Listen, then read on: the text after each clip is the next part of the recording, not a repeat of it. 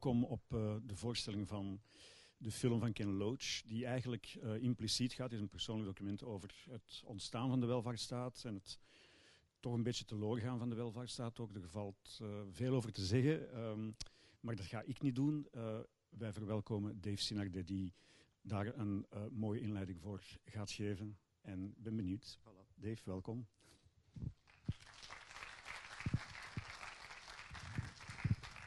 Hartelijk dank.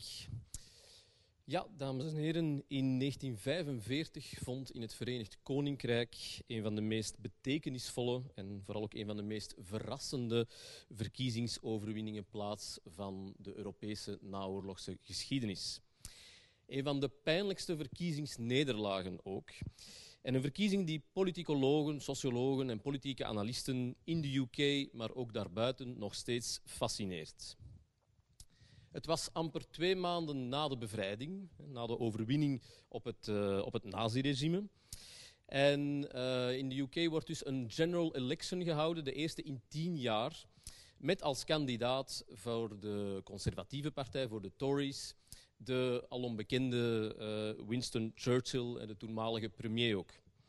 Churchill, een van de bekendste staatsmannen uit de vorige eeuw, uh, was toen op het hoogtepunt van zijn populariteit. Hij had een cruciale rol gespeeld in het uh, verslagen van Adolf Hitler en het, en het Derde Rijk. Daar waren ook toen de analisten en achteraf de historici het, het, het over eens. Met zijn bekende toespraken had hij het moreel van de Britten hoog gehouden.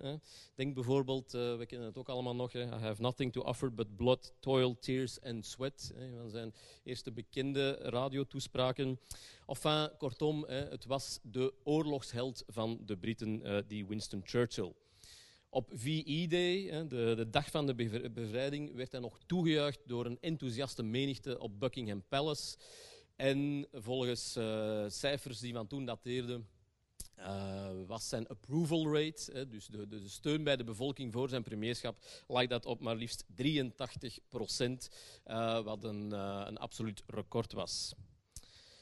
Maar tot ieders verbazing, en in de eerste plaats ook de verbazing van Churchill zelf, bleef er van die 83 procent amper twee maanden later bij die general election nog maar zeer weinig over meer bepaald 36 procent. Dat was immers de score die de conservatieve partij onder leiding van Churchill uiteindelijk uh, haalde in juli 1945. De Labour-partij, onder de leiding van Clement Attlee, die haalde bijna 50 procent. En voor de eerste keer in de Britse geschiedenis haalden de socialisten of de sociaaldemocraten, enfin Labour, uh, een, een, een, een absolute meerderheid, waardoor ze ook effectief een meerderheidsregering konden vormen. De verschuiving in de publieke opinie, de schijnbare verschuiving in de publieke opinie op die twee maanden tijd, was enorm en leek ook onverklaarbaar. In de film die we straks samen gaan zien, The Spirit of 45, geeft Ken Loach zijn antwoord op de vraag naar hoe dat verkiezingsresultaat te verklaren valt. Het is een deels politiek en een deels sociologisch antwoord. De verklaring ligt volgens Loach bij de tijdsgeest, bij die fameuze Spirit of 45, de geest van 45. En een van de basiskenmerken van die tijdsgeest, en, en dat, dat, zal de rode draad ook zijn door de film, en, en dat wordt ook zeer mooi weergegeven, was een gevoel van eenheid, een gevoel van samenhorigheid, van solidariteit, dat door de Tweede Wereldoorlog was gecreëerd. En dat een belangrijk deel van de Britten, met name de werkende klasse, ook rijp maakte voor het idee, voor het concept, voor het invoeren van de welvaartsstaat. Want dat was in de campagne van 1945, waarvan we ook een aantal dingen zullen zien, dat was toen de belofte van de Labour-partij. Onder leiding dus van die, uh, van die Clement Attlee. De belofte was de opbouw van een heuse verzorgingsstaat. Het samenhorigheidsgevoel dat ontstaan was tussen de Britten tijdens de Tweede Wereldoorlog legde de basis voor de opbouw van de welvaartsstaat via die overwinning van uh, de Labour-partij. Maar ook de, de, herinnering aan het interbellum speelde mee. Hè, aan de herinnering aan de jaren voor de oorlog. De Great Depression en haar torenhoge inflatie en torenhoge werkloosheid. Daar wilde niemand terug naartoe keren. En die periode van de Great Depression die werd grotendeels geassocieerd natuurlijk ook met de conservatieve partij. Niet zozeer met Churchill zelf misschien, maar wel met, met zijn partij. De oorlog en vooral het winnen daarvan had ook een voluntarisme teweeggebracht. Een gevoel dat het anders en beter kon, dat het anders en beter moest. Een soort yes we can gevoel zouden we dat misschien nu noemen, hè, sinds de overwinning van, van eh, Barack Obama in de Verenigde Staten. De boodschap van Labour was in essentie dat de Britten na de oorlog nu ook de vrede samen konden en moesten winnen. Om dat verhaal te vertellen van die Spirit of 45 laat Ken Loach heel wat gewone mensen aan het woord die getuigen over de erbarmelijke woon- en werkomstandigheden in de jaren 1930. Zoals iemand in de film getuigt, zullen wij die de oorlog gewonnen hebben, onze overwinning tegen het fascisme bevestigen door ook onze vijanden van voor de oorlog te verslaan, namelijk armoede en werkloosheid. Labour bleek onder meer ook veel steun te hebben, en dat is misschien ook, ook, ook nog het meest verrassende, bij, bij militairen. Um, groep waarvan je misschien zou denken dat, die, uh, dat bij uitstek zij, Churchill, zouden trouw blijven. Um, maar zij vrezen ook heel sterk dat zij terug hun, hun, hun werk en ook hun, uh, hun, huis zouden verliezen en dat ze ook terug zouden keren naar de jaren van voor de oorlog. De verkiezing van 1945 en de beleidsjaren van Labour die daarop volgden, met de invoering van die Britse welvaartsstaat, worden door Loach in The Spirit of 45 uitgebreid geduid en bejubeld. Het is volgens Loach een heroïsche tijd, wat het ongetwijfeld ook was. Een tijd waarin trouwens ook de vakbondsmens nog een held was. Het was alleszins een van de grote keerpunten in de Britse geschiedenis. Dus in die zin denk ik dat Loach terecht ook wel heel veel belang hecht aan, aan dat kantelpunt. Uh, want niet enkel werden door die Labour-regering onder Attlee heel veel uh, sectoren genationaliseerd. Uh, niet enkel werd er een expliciet Keynesiaans beleid gevoerd dat de tewerkstelling opdreef, maar je kan ook wel degelijk stellen dat in die jaren de welvaartsstaat in de United Kingdom werd, werd ingevoerd. Loach vertelt dit en is in deze film een geschiedschrijver van onderuit. Hij schrijft de geschiedenis met, getuigen van, met getuigenissen van voormalige mijnwerkers, voormalige dokwerkers, uh, verpleegsters, dokters, vakbondsmensen. Uh, er komen ook een aantal academici uh, aan bod, maar vrees niet, die zijn in de minderheid. dit is dus oral history. Dat maakt de film van Loach innemend, ontroerend soms. Een aantal van de getuigenissen grijpen naar de keel. Het maakt de film, de documentaire film, ook zeer duidelijk geëngageerd. Uh, het maakt hem ook partijdig. Al bestaat eigenlijk de partij die op het schild wordt gehesen door uh, in deze film in feite niet meer. Hè, want het is eigenlijk Old Labour, de, de oudere versie van de Britse Labour-partij voor uh, Tony Blair in de jaren 1990 tot ergernis van mensen als Loach ook, uh, die partij omvormde tot uh, New Labour en ja, volgens mensen als Loach opnieuw een, soort kopie van, uh, van de conservatieven. Daardoor lijkt de film soms een beetje op een party political broadcast, een soort uitzending door derden of een uitzending door een politieke partij, namelijk van een partij die niet meer bestaat, van die oude Labour-partij, of misschien van een links alternatief uh, ter linkerzijde daarvan uh, vandaag, voor zover dat dat echt duidelijk bestaat in de UK. Of, misschien, is het een, uh, ja, misschien wordt het wel een kan het wel een party political broadcast worden van de, de nieuwe Labour-partij onder, onder Corbyn. Dat zullen we binnenkort uh, moeten zien. Dat alles maakt de film, zou je kunnen zeggen, hè, als je kritisch wil zijn, uh, natuurlijk wel wat eenzijdig. Hè. Het, is een, het is een militante film, het is uh, voor een groot stuk een pamflet, waar ook absoluut niks mis mee is het is niet zozeer echt een uh, ja, intellectuele, doorvrochte beschouwing bij socio-economische evoluties ten tijde van de welvaartsstaat. Ongetwijfeld is de Spirit of 45 die uh, Ken Loach uh, duidt in de film, ongetwijfeld is dat een deel van de verklaring voor de Labour-overwinning en voor de hervormingen die daaruit volgden.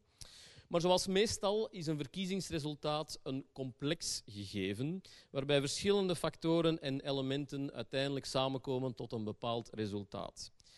Net zoals het succes van, uh, ik zeg maar wat, de NVA uh, eh, niet volledig kan herleid worden tot een plebiscit voor een onafhankelijk Vlaanderen, of zelfs niet voor, een Vlaams, voor het Vlaams nationalisme, had ook het succes van Labour destijds verschillende vaders. Wat Churchill uh, onder meer de das omdeed, was bijvoorbeeld ook voor een deel zichzelf, hijzelf. Uh, dat wordt mooi aangetoond trouwens uh, voor liefhebbers van de Britse politiek in een andere documentaire, een BBC-documentaire, When Britain Said No. Uh, en daarin kan je onder meer ook zien dat in zijn eerste belangrijke radiotoespraak Churchill ja, wel, wel, wel volledig uit de bocht ging. Hij probeerde de Britse kiezer uh, angst aan te jagen voor Labour en voor het programma van Labour. Onder meer door te zeggen dat als men werkelijk een socialistisch programma zou willen gaan doorvoeren in het Verenigd Koninkrijk, dat men dan uiteindelijk een beroep zou moeten gaan doen op een soort gestapo, en dat woord heeft hij ook letterlijk gebruikt, uh, om dat beleid ook effectief vol te kunnen houden en dat systeem in stand te kunnen uh, houden.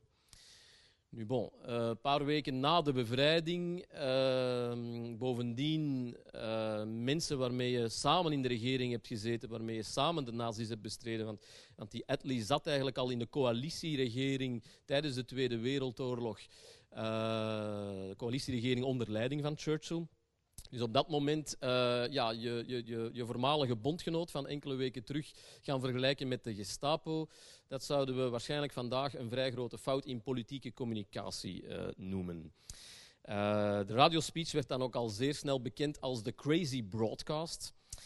Uh, en Attlee speelde daarop uh, heel slim in, in zijn radiorepliek daarop, door te zeggen van kijk, uh, dank u meneer Churchill, u hebt eigenlijk aan het Britse publiek zeer duidelijk het verschil laten zien tussen Churchill, de war leader, en Churchill, de conservatieve kandidaat.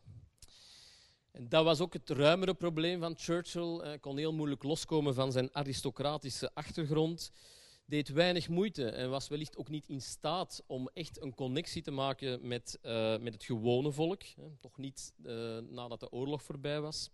Hij had nooit de bus genomen en toen hij één keer de metro nam, dan uh, was hij helemaal in paniek en, en helemaal verloren. En heeft hij twee keer de, de, hele, de hele tour gedaan. Um, de slogan van Churchill was: Let him finish the job. Maar ja, wat moest er nog precies beëindigd worden op dat moment? Die van Attlee daarentegen die sloot veel beter aan bij die Spirit of 45. Let's face the future. Dat was wat vele Britten op dat moment wilden: de oorlog achter zich laten en samen een betere toekomst opbouwen. Churchill maakte ook de fout om absoluut geen interesse te tonen voor sociale hervormingen. Nochtans, sociale hervormingen die voor een deel al binnen zijn coalitieregering waren vormgegeven of alleszins ook voorbereid. Want dat is misschien ook een, een, een, nuance die je nog kan maken bij, bij de Spirit of 45. Die verkiezing is ook niet de complete breuk met het verleden. Je ziet ook al tijdens de oorlogsjaren wel een aantal evoluties die, die leiden tot, tot de opbouw van de, van de welvaartsstaat. Zo wordt eigenlijk in de documentaire van Loach naar mijn aanvoelen wat te weinig aandacht besteed aan uh, William Beveridge, een econoom en sociale hervormer. Ja, dat kan samengaan, econoom en sociale hervormer. Of dat kon toen alleszins blijkbaar samengaan. En die Beveridge die had in 1942 een rapport geschreven voor de toenmalige regering van Churchill, waar Labour dus ook mee inzat, waarin hij al een blauwdruk voorstelde en ook een blauwdruk bepleitte voor een Britse welvaartsstaat. Dat rapport werd bekend als de Beveridge uh, Report en stelde voor dat iedereen, los van klasse, zou verzorgd worden van wieg tot graf, from cradle to grave, zoals hij dat zei. Beveridge was nogthans een liberaal. Uh, misschien daarom ook dat Loach hem iets minder plaats onder de zon uh, gunt. Maar zoals u weet betekent liberal in de Anglo-Saxische traditie doorgaans iets anders dan in de Europese continentale traditie. Het is interessant om wel langer stil te staan ook nog wel bij die Beveridge, want eigenlijk is hij ook een uh, sleutelfiguur in de geschiedenis van de welvaartsstaat in het algemeen en van de Britse uh, welvaartsstaat in het bijzonder. Grofweg kan je immers stellen dat er eigenlijk twee grote modellen van uh, welvaartsstaat bestaan. Je hebt aan de ene kant het Bismarckiaanse model, genoemd naar de Duitse kanselier van het einde van de 19e eeuw, Bismarck dus. En je hebt het Beveridgeaanse uh, model, uh, genoemd naar, jawel, dus de Britse liberaal Beveridge. Het verschil tussen de twee systemen kan je samenvatten als het verschil tussen sociale verzekering, wat het Bismarckiaanse model is, en sociale bijstand, wat dan meer het, uh, het Beveridgeaanse verhaal is. dus in het systeem van, van Bismarck heb je een sociale zekerheid die vooral gefinancierd wordt en vaak ook beheerd door de werknemers en de werkgevers. De bedoeling van dat systeem is dat arbeiders door, door zich te verzekeren, liefst verplicht te verzekeren, uh, tegen risico's zoals werkloosheid, ziekte, etc. Uh, dat die daardoor, uh, ook als die risico's zich voordoen, ehm, de essentie van hun levensstandaard kunnen behouden. Dus het is echt een, een, sociale verzekering. Je betaalt een bijdrage en in ruil ja, krijg je dan uitkeringen, uitkeringen die ook duidelijk gekoppeld waren aan de lonen. Het systeem van Beveridge uh, is meer een systeem van sociale bijstand, zoals ik dus al zei.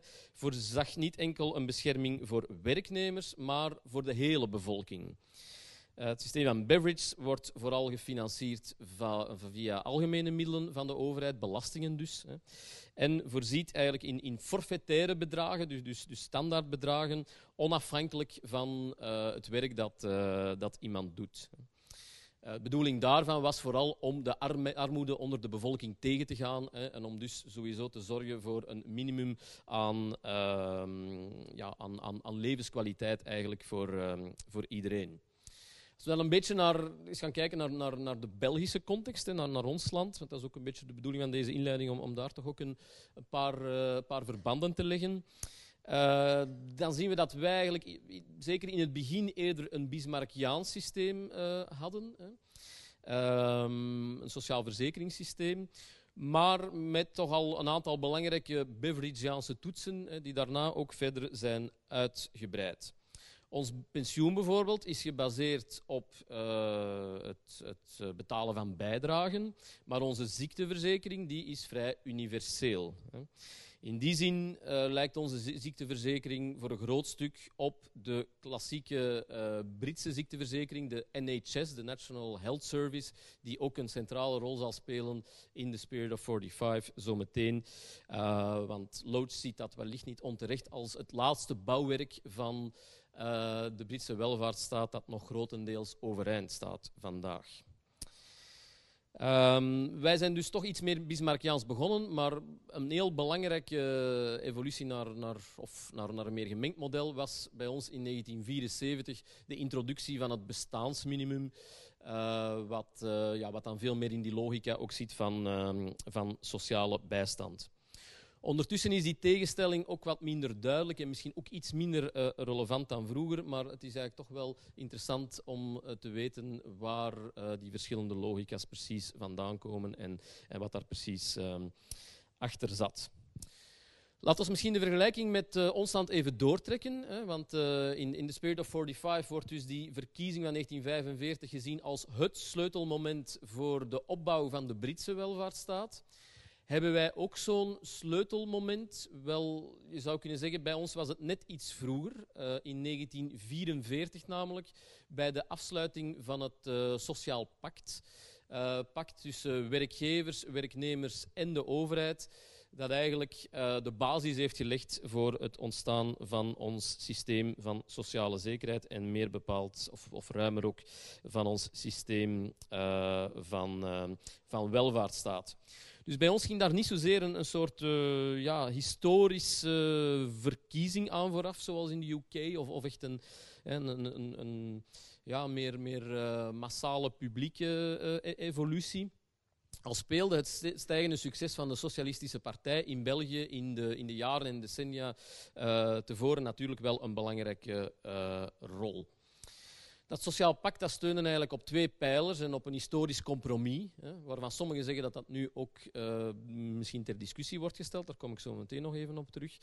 Aan de ene kant uh, het garanderen van de sociale vrede tussen werknemers en werkgevers. Hè. Uh, dus het engagement ook van, van vakbonden om, ja, om niet te veel te gaan staken.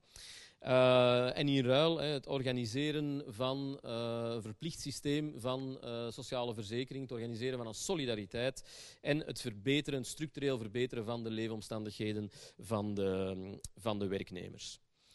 Nu, uiteindelijk was dat pact vooral een coördinatie van een heel aantal systemen en initiatieven die eigenlijk al eerder bestonden en die, die vaak gegroeid waren vanuit privé-initiatief.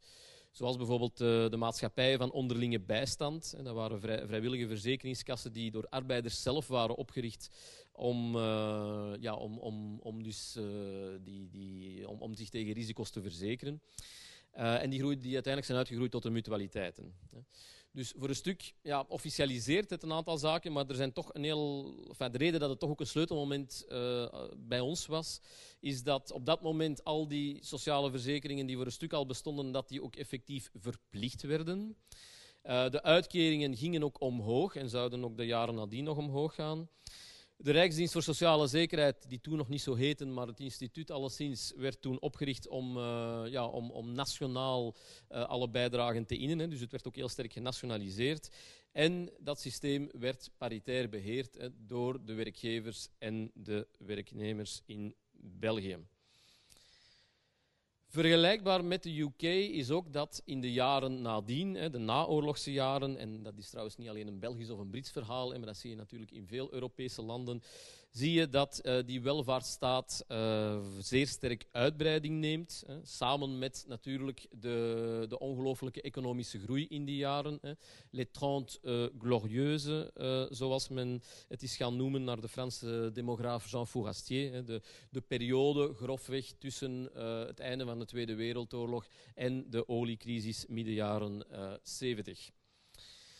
Gaandeweg werd de sociale zekerheid ook in ons land uitgebreid naar zelfstandigen. De uitkeringen stegen, uh, de inbreng van de overheid uh, nam toe. Tot dus eh, half jaren 70, wanneer het plaatje verandert als gevolg van de economische crisis. En op dit punt, als, als, we dan toch een beetje kritisch ook mogen kijken naar de Spirit of 45, uh, kunnen we misschien de voornaamste kritiek uh, geven. Hè? Tenminste, als we zouden verwachten dat, dat, ja, dat Loods echt probeert de evoluties van de welvaartsstaat uh, te duiden, ook socio-economisch. En maakt immers, jullie zullen dat straks zien, een, een grote sprong. van 45 eigenlijk ook meteen naar 1979 en de verkiezing van Margaret Thatcher, die, zo lijkt het een beetje als je de film ziet, die plots de welvaartsstaat komt afbreken. Ja, Thatcher staat nog steeds symbool voor een ultraliberale politiek van deregulering en privatisering. Ja, onder Thatcher werden heel wat naoorlogse sociale verworvenheden afgebouwd. Hè, en het, het, het, er wordt een mooi uh, lijstje uh, opgesomd van alle mogelijke privatiseringen, vooral vanaf 19, uh, 1983. Maar net zoals het aan de macht komen van Clement Attlee in 1945 het product was van een bepaalde sociopolitieke context, die uh, Ken Loach ook uh, zeer treffend schetst. Was het aan de macht komen van Margaret Thatcher in 1979? Dat natuurlijk ook. In The Spirit of 45 lijkt de Iron Lady iets te veel uh, de boeman die plots uit het niets op het toneel verschijnt en de verworvenheden van weleer tegen de zin van de Britten komt, komt afbreken. Vraag is hoe en waarom kwam Thatcher aan de macht? Uh, hoe is die steun voor de welvaartsstaat die in 1945 zo sterk leek, hoe is die dan gaan uh, afbrokkelen? Hoe is die post-war consensus, zoals het eigenlijk werd genoemd in Groot-Brittannië, hoe, hoe, is die terug in vraag gesteld? Post-war consensus, daarmee wordt dus inderdaad bedoeld dat de, de hervormingen uh, die, die zo meteen toegelicht en, in beeld zullen gebracht worden, die hervormingen, dat die eigenlijk ook zelfs over de partijgrenzen heen, dat die uh, voor een groot stuk dat er een consensus rond was. Hè, dat dat niet fundamenteel werd in vraag gesteld. Want, dat zie je ook niet in de film, maar in 1951 komt uiteindelijk Winston Churchill toch terug aan de macht. Um, weliswaar voor een stuk door het feit dat het uh, Britse kiessysteem uh, hem meerderheid aan zetels geeft, terwijl Labour nog steeds wel meer stemmen haalt. maar niettemin. En toch, ja, toch wordt de klok op dat moment niet teruggedraaid. Die klok wordt pas effectief vanaf de jaren 1980 teruggedraaid. Wanneer ook de idee, nieuwe ideeën opgang doen, wanneer je Milton Friedman hebt, de Chicago School enzovoort, wanneer het Keynesiaanse model zwaar onder druk komt. Maar dat zijn eigenlijk allemaal dingen die niet echt, um, ja, die niet echt toegelicht worden. En de reden daarvoor, ja, dat blijven een beetje onbeantwoorde uh, vragen. Dat komt ook omdat er zeer weinig of eigenlijk geen aandacht wordt besteed aan die oliecrisis van 1973 en de daaruit volgende economische crisis. Raar genoeg wordt er ook geen aandacht besteed aan de uh, voor de Britse context zeer belangrijke Winter of Discontent, hè, de winter van 1978-79, enkele maanden voor de verkiezing van Thatcher. Uh, waar, de, waar, waar Groot-Brittannië volledig wordt lamgelegd door een nationale staking. Uh, totale anarchie die, op bepaalde momenten heerst, met, met ziekenhuizen die enkel nog zeer ernstige en zeer dringende patiënten behandelen, met afval dat niet wordt opgehaald en zo verder. Als reactie toen tegen de maatregelen van de Labour-regering, die beslist had om noodgedwongen, in haar ogen alleszins, om de inflatie tegen te gaan, uh, die beslist had om de loonstijgingen wettelijk te beperken tot uh, maximum 5% Vanuit het huidige perspectief lijkt dat veel, maar natuurlijk als je met een gigantische inflatie zit, is dat nog altijd niet zoveel. Um, het is ook die situatie, die Winter of Discontent, die Thatcher, die eigenlijk tot dan een redelijk gematigd discours hanteert, alleszins in vergelijking met later. Hè. Dat lijkt ook uh, vandaag zeer bizar, maar op dat moment had hij zich nog niet geprofileerd als ja, de neoliberale passionare, laten we zeggen. Dat is, dat is, wel de aanleiding voor haar om ook echt wel meer en meer die tour op te gaan en met name ook de vakbonden zwaar te gaan aanvallen en daar ook voor een stuk publieke steun voor te krijgen voor die aanvallen vanwege die, vanwege die staking. Thatcher is natuurlijk ook, geen, ook internationaal geen geïsoleerd geval. Hè. Ongetwijfeld is ze binnen Europa de meest opmerkelijke vertegenwoordiger van het ultraliberale model dat je vanaf de jaren 80 ziet oprukken. Uh, maar ook in België hadden we toen natuurlijk onze uh, baby Thatcher, hè, uh, Guy Verhofstadt. Ehm, jaren 80 eerst voorzitter van de PVV en vervolgens begrotingsminister in, in centrumrechtse regeringen. Ja, vandaag ook iemand die, die, die ondertussen misschien een iets andere weg heeft afgelegd, um, hè, maar die toen eigenlijk ook qua analyses en qua standpunten voor een groot stuk ook dat uh, Thatcheriaanse verhaal uh, navertelde. Um, toch zie je dat uh, in België we eigenlijk niet een gelijkaardige afbraak van de welvaartsstaat kennen dan dat we in, in Groot-Brittannië zien. Dat heeft natuurlijk voor een groot stuk te maken met uh, het feit dat wij een ander politiek systeem hebben, een ander kiessysteem. We hebben een proportioneel systeem, waardoor je natuurlijk nooit één partij hebt die aan de macht is, waardoor je altijd coalities hebt van partijen met verschillende standpunten. En het dus moeilijker is, als je dat al zou willen, om echt een, een grote breuk te veroorzaken, zoals Thatcher dat onmiskenbaar en, en zoals heel duidelijk wordt toegelicht, wel gedaan heeft in, um, in Groot-Brittannië. Het hele proces van liberalisering zie je bij ons natuurlijk ook wel, maar gaat veel geleidelijker, veel trager, veel evenwichtiger zou je toch ook kunnen zeggen. Vaak ook onder druk van externe factoren, zoals in de jaren 1990 de druk om de Maastricht-norm um, te halen. Met een beleid dat effectief ook wel een aantal verworvenheden van de welvaartsstaat zal, zal in vraag stellen, maar toch ook niet fundamenteel afbreekt en, en binnen een ja, een, een, context die je nog, of een beleid dat, dat je nog tot op zekere hoogte uh, ook evenwichtiger kan noemen, al sinds in vergelijking met het Verenigd Koninkrijk. Het hangt er altijd maar vanaf met wat je vergelijkt. Uh, uh, focust niet echt op de situatie vandaag in Groot-Brittannië. Het eindigt een beetje met, uh, met Thatcher, wellicht omdat hij ook vindt dat, um, ja, dat alle partijen nu voor een groot stuk die nieuwe consensus die zij heeft geïnstalleerd volgen. Maar laten we dat misschien toch voor België wel even doen. Hè. Kunnen we zeggen dat met de huidige regeringen in België vandaag uh, wel een echt ander tijdperk is aangebroken? Hè. Krijgen wij nu misschien alsnog de, het volle gewicht van de Thatcheriaanse hervormingen die de, de, de Britten in de jaren tachtig al kenden? Wel, laten we binnen met enkele gelijkenissen. Het is natuurlijk wel duidelijk dat, uh, dat sommigen in die richting willen evolueren. Het is ook duidelijk dat in het, het discours dat het huidige beleid uh, onderbouwt, dat je daar zeker een aantal raakpunten vindt met, uh, met het discours of met de filosofie onder Thatcher. Hè. Met name de, de, nadruk, de sterke nadruk op individuele verantwoordelijkheid hè, is iets dat, dat, dat, ja, dat toen in die periode ontstaan is en, en, en, en ook wortel heeft geschoten geschoten. Hè. is een beetje de, de basisfilosofie ook van die jaren. Uh, belangrijk ook dan meer in de Belgische context natuurlijk is het in vraag stellen ook van het sociale overleg. Hè. Zoals ik daarnet zei, in 1944 is de basis daarvoor heel sterk gelegd. Werknemers en werkgevers die, die samen ook uh, ja, het socio-economische beleid uh, vormgeven. En wat je natuurlijk ook sterk ziet nu, hè, is uh, ja, de besparing, besparingen vooral uh, op de overheid, besparingen vooral op sociale voorzieningen. Als je bijvoorbeeld kijkt naar de taxshift die onlangs is goedgekeurd, hè, dan zie je daar aan de ene kant een daling van de sociale bijdragen die werkgevers moeten betalen.